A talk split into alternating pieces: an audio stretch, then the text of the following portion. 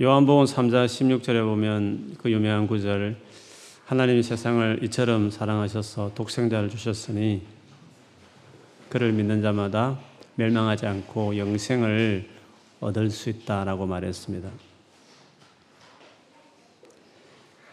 이 영생이 언제부터 여러분 시작됩니까? 죽어서 저 천국에 갔을 때부터 그 영생이 시작되는 것입니까? 그것은 영생이 뭔지를 우리가 이해하면 그 답을 얻을 수 있죠. 요한복음 17장 3절에 보면 영생은 예수 믿는 사람이 얻는 그 영생은 유일하신 참 하나님과 그 유일한 한 분밖에 없는 그 하나님 보내신 예수 그리스도를 아는 것이라고 말했습니다. 그러므로 영생이라는 것은 하나님을 알고 예수를 아는 것이다. 그런 뜻이죠. 그 안다는 것은 히브리어나 뭐 이런 원어를 보면 많은 분들이 말하기도 하지만 마치 결혼한 부부가 같이 살아가면서 그 부부가 어떤 사람인지 완전히 아는 그런 교제와 경험으로 아는 그 아는 알미다 이렇게 설명하죠. 즉 지식적으로 뭔가 그에 대해서 아는 것이 아니라 경험으로 몸으로 다 경험해서 아는 그런 알을 이야기합니다. 그래서 영생이라는 것은 하나님을 교제하는 것, 만나고 그분을 경험하는 삶이죠. 그리고 그분이 보내신 예수님을 또 그렇게 경험하는 것이 영생이다. 그렇게 성경이 말합니다. 그렇게 본다면 영생은 죽어서 비로소 천국에서 시작되는 삶이 아니라 예수 믿자마자 그 적시로 시작되는 것이 영생이고 천국은 그 영, 영생의 연장이죠. 물론 질은 더 풍성해질 수 있지만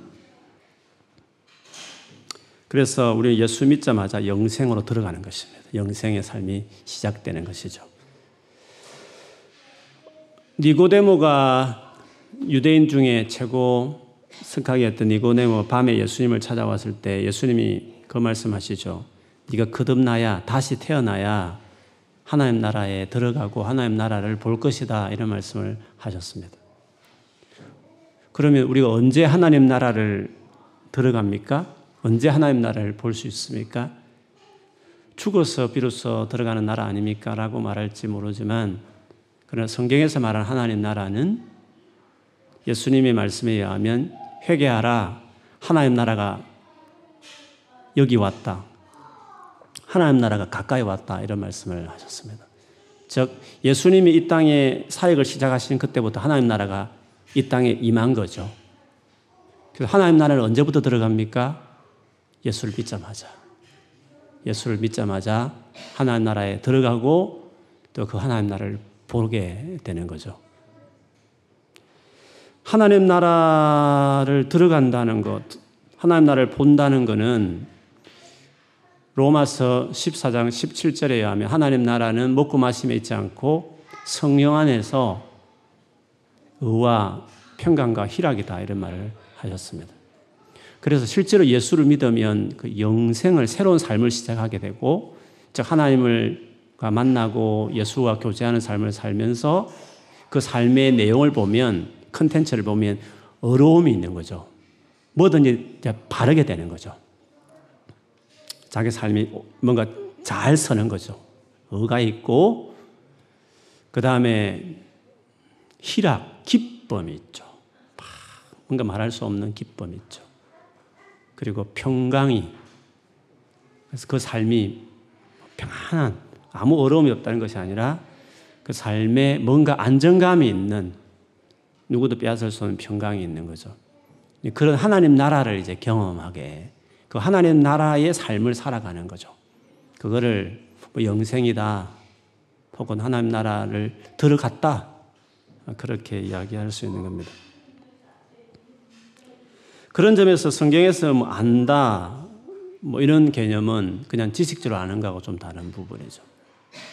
오늘 본문에도 그런 의미로 좀 설명하고 싶어요. 하나님이 모세를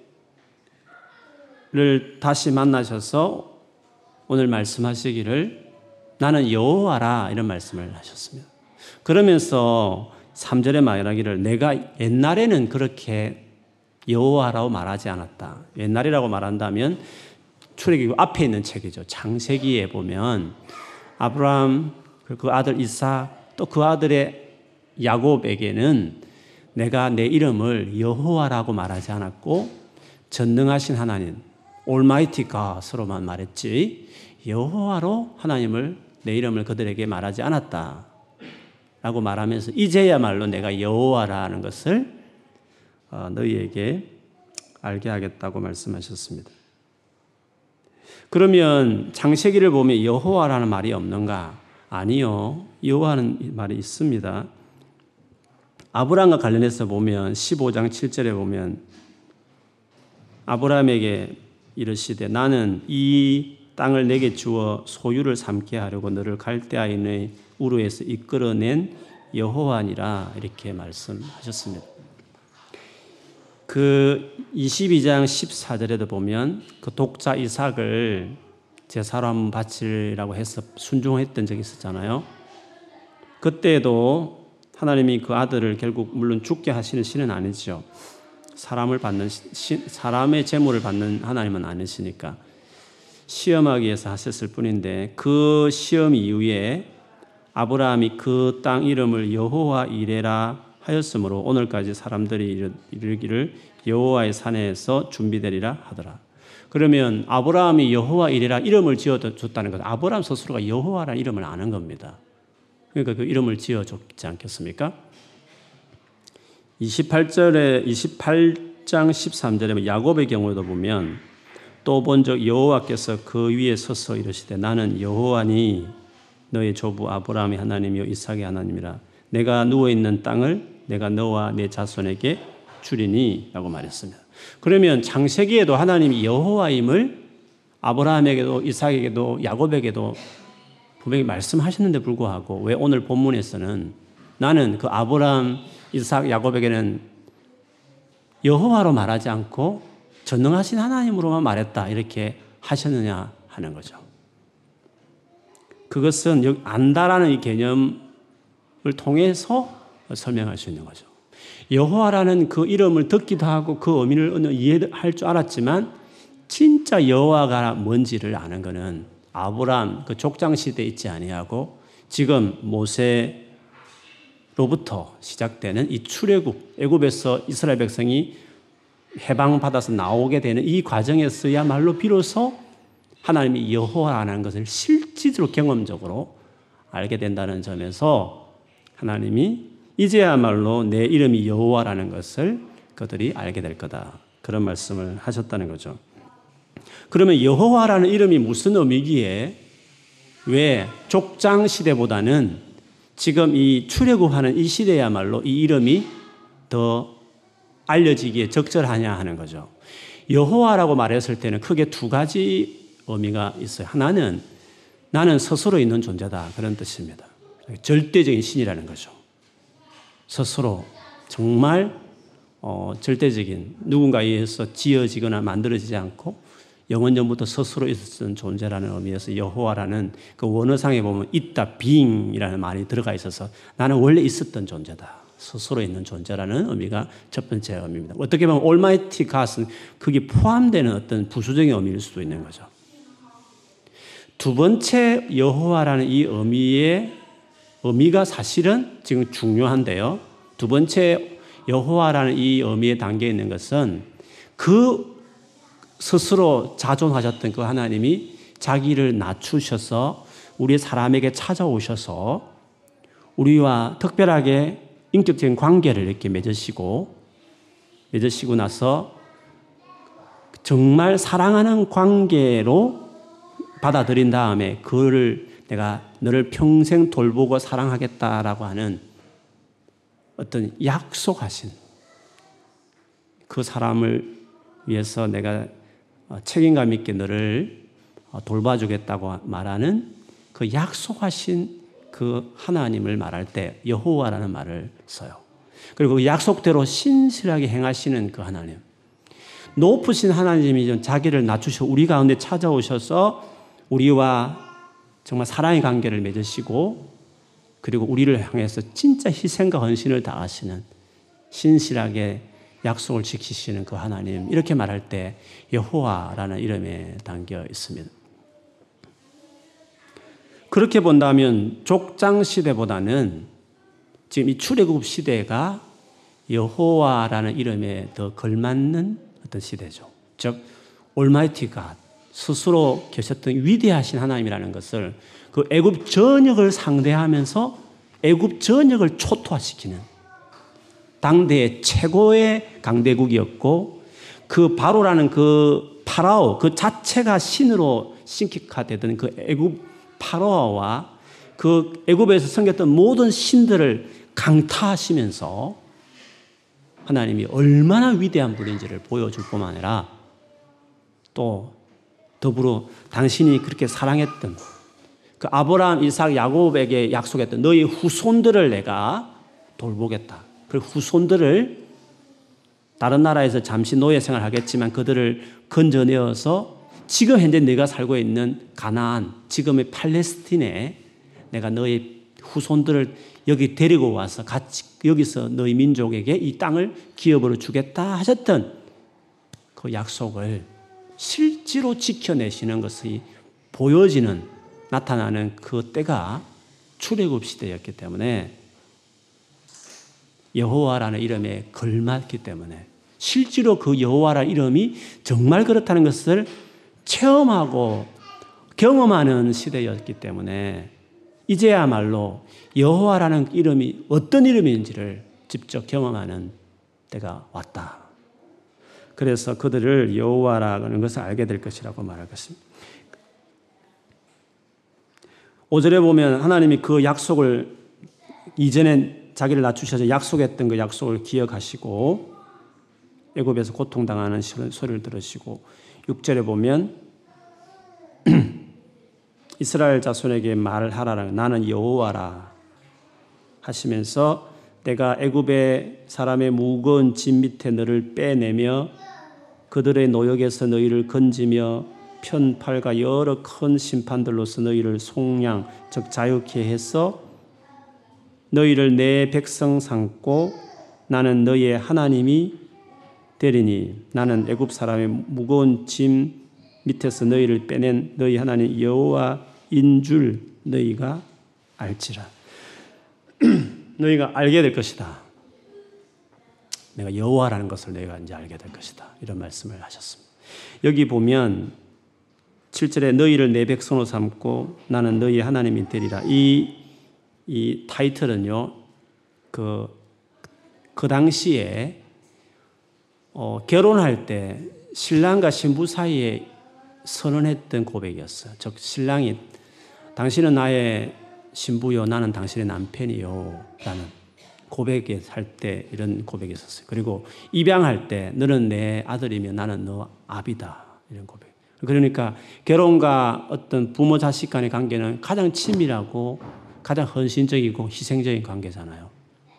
그런 관계를 맺는 그 특별한 어떤 의식, 그거를 성경에는 언약이란 관점, 언약이라는 단어를 쓰게 되는데 하나님께서 이스라엘 백성과 그런 특별한 관계를 애굽에서 그들을 건져내 가지고 홍해를 건너서 3개월쯤 지나 가지고 시내산에서 하나님이 나타나셔서 이스라엘 백성과 같이 일종의 결혼식처럼 정식으로 내가 너희의 하나님이 되고 너희는 내 백성으로 계약을 맺는 결혼식 같은 그런 의식을 그 시내산에서 거행하게 돼요. 그리고 그 이후에 쭉 삶이 구약 시대의 이야기가 되겠죠. 그렇게 본다면 그 여호와라는 그 이름에 걸맞는 정말 자기를 낮추어서 특별한 사랑의 대상으로 우리를 어, accept 해주시고 관계를 맺으시고 그게 부부 관계든지 부모 자식 관계든지 관계를 맺으신 다음에 최선을 다해 남편으로서 아내를 대하듯이 아버지가 그 아들을 돌보는 것처럼 그를 돌보는 그것이 그 여호와라는 이름에 담겨 있는 의미인데 그것이 가장 뚜렷하게 드러난 시대가 출애굽 시대였기 때문에 그 출애굽 백성들을 향하여 하나님 하신 일이었기 때문에 그래서 지금 비로소 여호와라는 이름을 옛날에 들었고 그게 무엇인지를 이해도 했겠지만 실질적으로 그걸 경험하고 누리고 맛보던 시대가 이 시대였기 때문에 이제야말로 내가 여호와임을 알게 하겠다 말했습니다. 그 전에는 전능하신 하나님,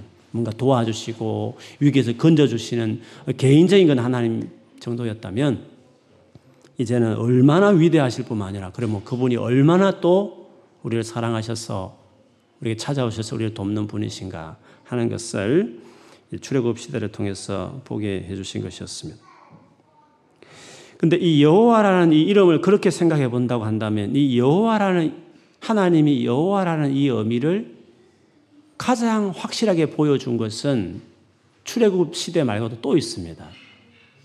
바로 그 시대는 예수께서 오셨을 때의 시대였습니다. 출애굽 시대보다 더 확실하게 하나님이 여호와라는 것이 드러난 시대는 예수님을 통해서였습니다. 예수님이 오심으로 말미암아 하나님이 놀라운 분일 뿐만 아니라 그분이 정말 우리를 사랑하시는 분이시라는 사실들을 확실히 드러내셨죠.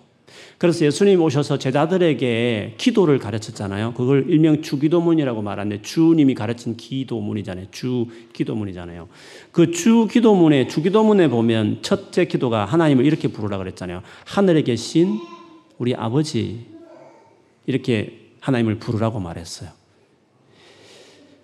하늘에 계시다는 것은 하나님이 저 멀리 있다. 저 멀리 만나기 힘든 분이라 그런 뜻이 아니라 유대인들에게 하늘에 계시다 이 의미는 우리는 땅에 있다는 의미로 표현해서 하나님은 너무 크신 분이시다. 올마이티 가시다. 크신 분이시다. 놀, 절대적으로 놀라운 분이시다. 그런 의미를 표현할 때 질적인 차이를 말하지 어떤 공간적인 멀리 있음을 말하는 게 아니죠. 주님은 우리 숨결보다 가까이 계신 분이시니까. 너무 크신 분. 그래서 하늘에 계신 그런 뜻이죠. 그런데 그분은 우리 아버지, 우리 가까이에서 우리 그 다름 아닌 아버지가 되신다. 하나님은 그렇게 말했어요. 여호와 이름이 그대로죠. 자존하시지만 그러나 자기를 낮추셔서 우리와 사랑의 관계를 맺으시고 관계를 맺은 우리를 향하여 헌신적으로 사랑을 다해서 돌보시는 하나님. 그것이 여호와라는 이름에 걸맞는 건데 그래서 그 하나님의 여호와의 하나님이란 그것이 가장 확실하게 드러낸 때는 출애굽 시대보다도 사실은 예수께서 오심으로 하나님이 정말 여호와시다 라는 것을 보여줬다고 말할 수 있습니다. 그래서 여러분 신약 성경을 보다 보면요 구약에 여호와라고 일컬어지는 단어를 예수께 적용시키는 일들이 있어요. 예를 들어 보면 여러분이 좀 확인하고 싶으면 찾아봐도 괜찮습니다.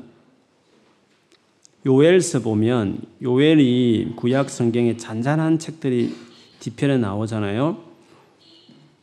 호세아가 제일 먼저 책인데 그 다음 책이 요엘서거든요. 그 요엘서 제일 2장, 2장 제일 끝에 가보면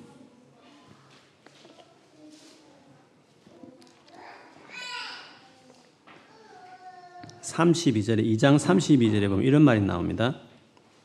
누구든지 여호와 이름을 부르는 자는 구원을 얻으리니 이는 나 여호와의 말대로 시온 산과 예루살렘에서 피할 자가 있을 것이며 남은 자 중에서 나 여호와의 부름을 받을 자가 있을 것임이니라.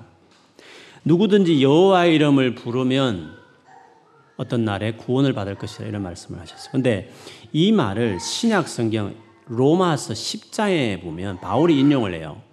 그때 로마서 10장 13절에 보면 누구든지 주의 이름을 부르는 자는 구원을 받으리라 하셨다 하면서 요엘서 말씀을 인용하거든요. 물론 베드로도 사도행전 2장에 보면 설교 중에 이 말을 똑같이 인용해요. 구약에서는 여호와 이름을 부르는 자는 구원을 받으리라 했는데 신약에 왔을 때는 그 말을 인용하면서 누구든지 주의 이름을 부르는 자는 구원을 받을 것이라고 하는데 그 주가 누구냐 했을 때 로마서 10장 13절에 그 말했는데 9절에 가보면 이런 말이에요.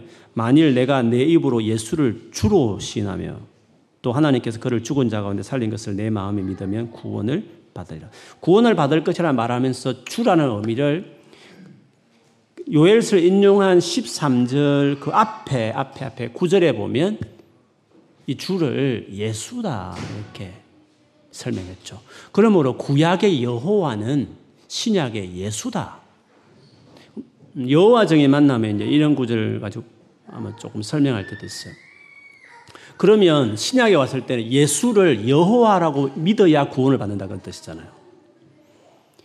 구약의 여호와 이름을 부르면 누구든지 구원받을 것이라 말하는데 신약에 왔을 때는 그 여호와가 어떻게 드러나냐 하면 예수 그리스도를 통해서 올마이티 가실 뿐만 아니라 우리를 구원하기 위해서 찾아오셔서 우리를 아들과 딸로 삼으시고 백성 삼으시고 그 자기 백성을 약속을 지키기 위해서 자기 생명을 내놓고 십자가 내놓으면서까지 우리를 구원하신 그런 신.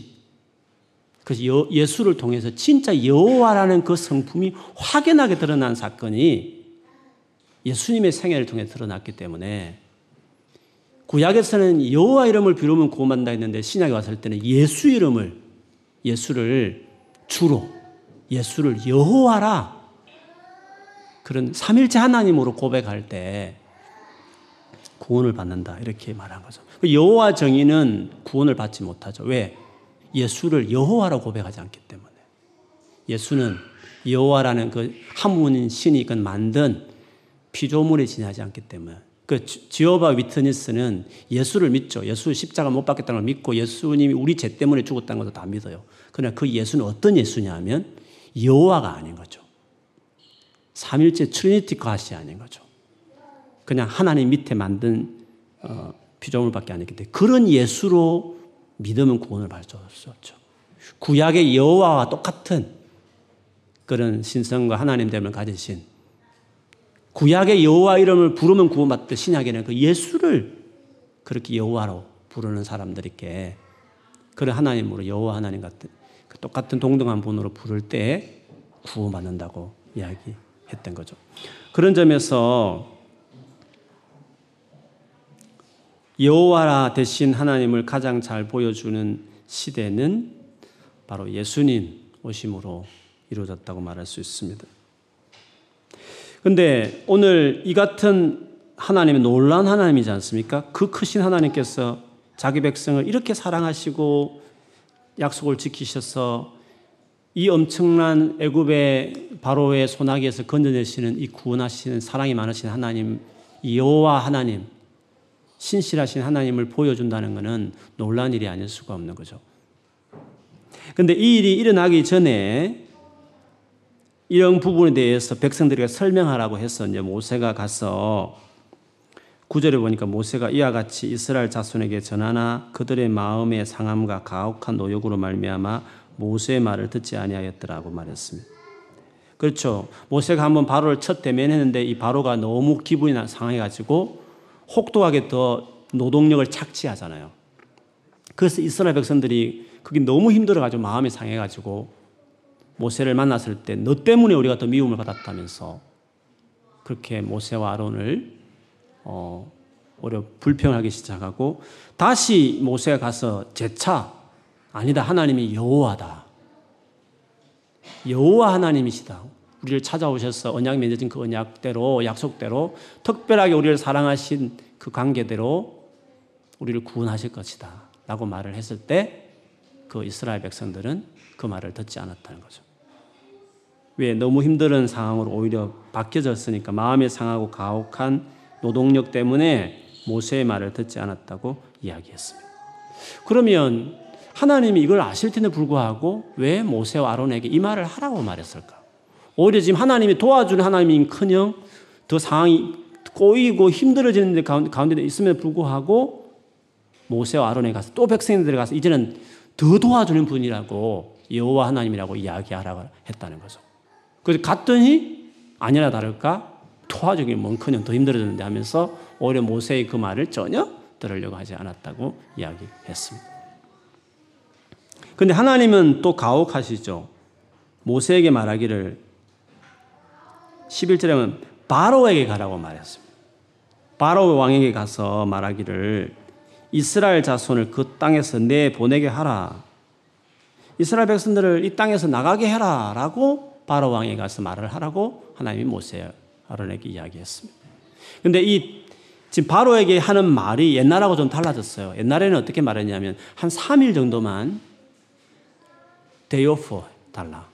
그래서 3일 정도만 강야에 들어가서 제사 드리고 오겠다라고 말을 했다는 거죠. 근데 지금 와서는 시간 개념도 없이 나가게 해달라. 이 백성들이 여기서 나가게 해달라라고 요구했죠. 뭐 분위기 좋아도 지금 힘든 판에 더 험악한 상황 가운데 불구하고 모세 아론은 바로에 가서 더 강력한 요구를 한 거죠. 나가게 해달라. 이 백성을 나가게 해달라고 하나님이 요구하신다. 라고 이야기를 했죠. 그렇게 말하라고 했을 때 모세가 단번에 나올 수 있는 반응이죠. 이스라엘 백성들도 내 백성들도 내 말을 듣지 않는데 바로가 지금 그 같은 말을 하면 듣겠습니까 하나님?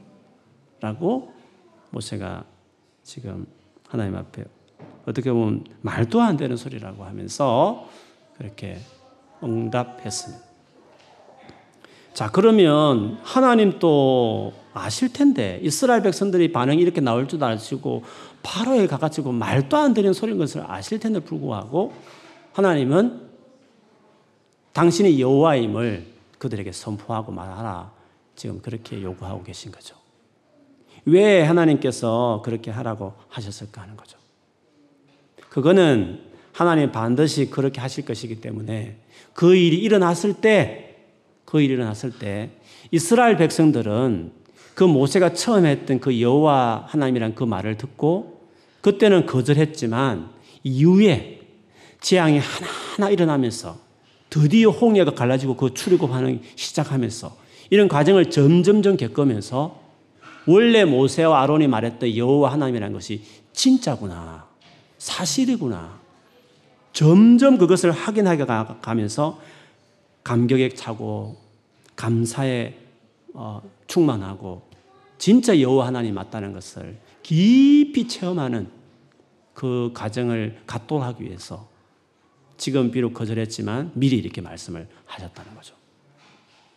반면에 바로 같은 경우 어차피 말 안 들을 사람이기 때문에 확실하게 이제는 끝내 마지막에는 아예 나가게 해달라고 자유케 해달라고 확실하게 하나님의 그 명령을 바로 이야기하죠. 말도 안 되는 소리라고 듣지도 않고 무시했지만 실제로 재앙이 일어나고 홍해 갈라졌을 때 그 말이 맞다는 것을 하나님 어떤 분인지를 그가 깨닫고 진짜 하나님 앞에 거부할 수 없는 변명할 수 없는 하나님이 미리 말한 그것을 듣지 않고 이랬기 때문에 변명할 수 없는 그것들을 그 바로와 애굽 사람들에게도 그 하나님됨을 알게 하기 위해서 이후에 일어날 것을 미리 보면서 미리 그렇게 선포하고 말씀하시는 거죠. 그런데 재밌는 것은 13절에 가보면 이런 말을 모세가 기록했어요. 여호와께서 모세와 아론에게 말씀하사 그들로 이스라엘 자손과 애굽 왕 바로에게 명령을 전하고 이스라엘 자손을 애굽 땅에서 인도하여 내게 하시니라. 지금 이스라엘 자손에게도 말하고 애굽 왕 바로에게도 명령을 전했는데 그리고 그대로 이스라엘 자손들이 애굽 땅에서 인도하여 내게 하셨다 이렇게 말을 했습니다. 근데 사실은 이 실제로 애굽에 나오는 것은 출애굽기 12장 이후에 나오거든요. 근데 지금 6장에 이미 나왔다는 말을 지금 여기서 13절에 기록해 놨다는 거죠. 이거는 실제 일어난 사건이 아니라 실제 일어날 것을 앞당겨서 미리 선, 선언하듯이 말을 한 거죠. 왜냐하면 지금 분위기가 12절, 12절까지 분위기가 전혀 믿지 못하는 분위기잖아요. 사실 이때는 못 믿을 일이고 정말 안 믿겨지는 일이었지만 좀 지나가 보면 이게 일어났다는 것을, 일어난 것을 미리 정답처럼 미리 선포하듯이 13절에 딱 기록을 해 놓은 거죠. 이것처럼 우리가 여호와 하나님이라는 것이 안 믿겨지고 정말 그걸 무시하는 이런 상황에 있지만 그러나 그것을 아는 사람들은 미리 이렇게 모세처럼 이렇게 선언하고 선포하는 글귀를 기록하듯이 믿음으로 그걸 미리 선포하고 그걸 바라보는 이 태도를 가져야 된다는 것을 하나님께서 오늘 말씀을 통해서 우리에게 이렇게 증거하는 것입니다. 사실은 우리가 복음을 전하다 보면 크게 보면 두 부류가 있겠죠. 진짜 하나님을 믿을 사람이 예수를 믿을 사람이 있을 것이고 어떤 사람은 끝내 예수를 믿지 않는 사람, 거절하는 사람이 있겠죠.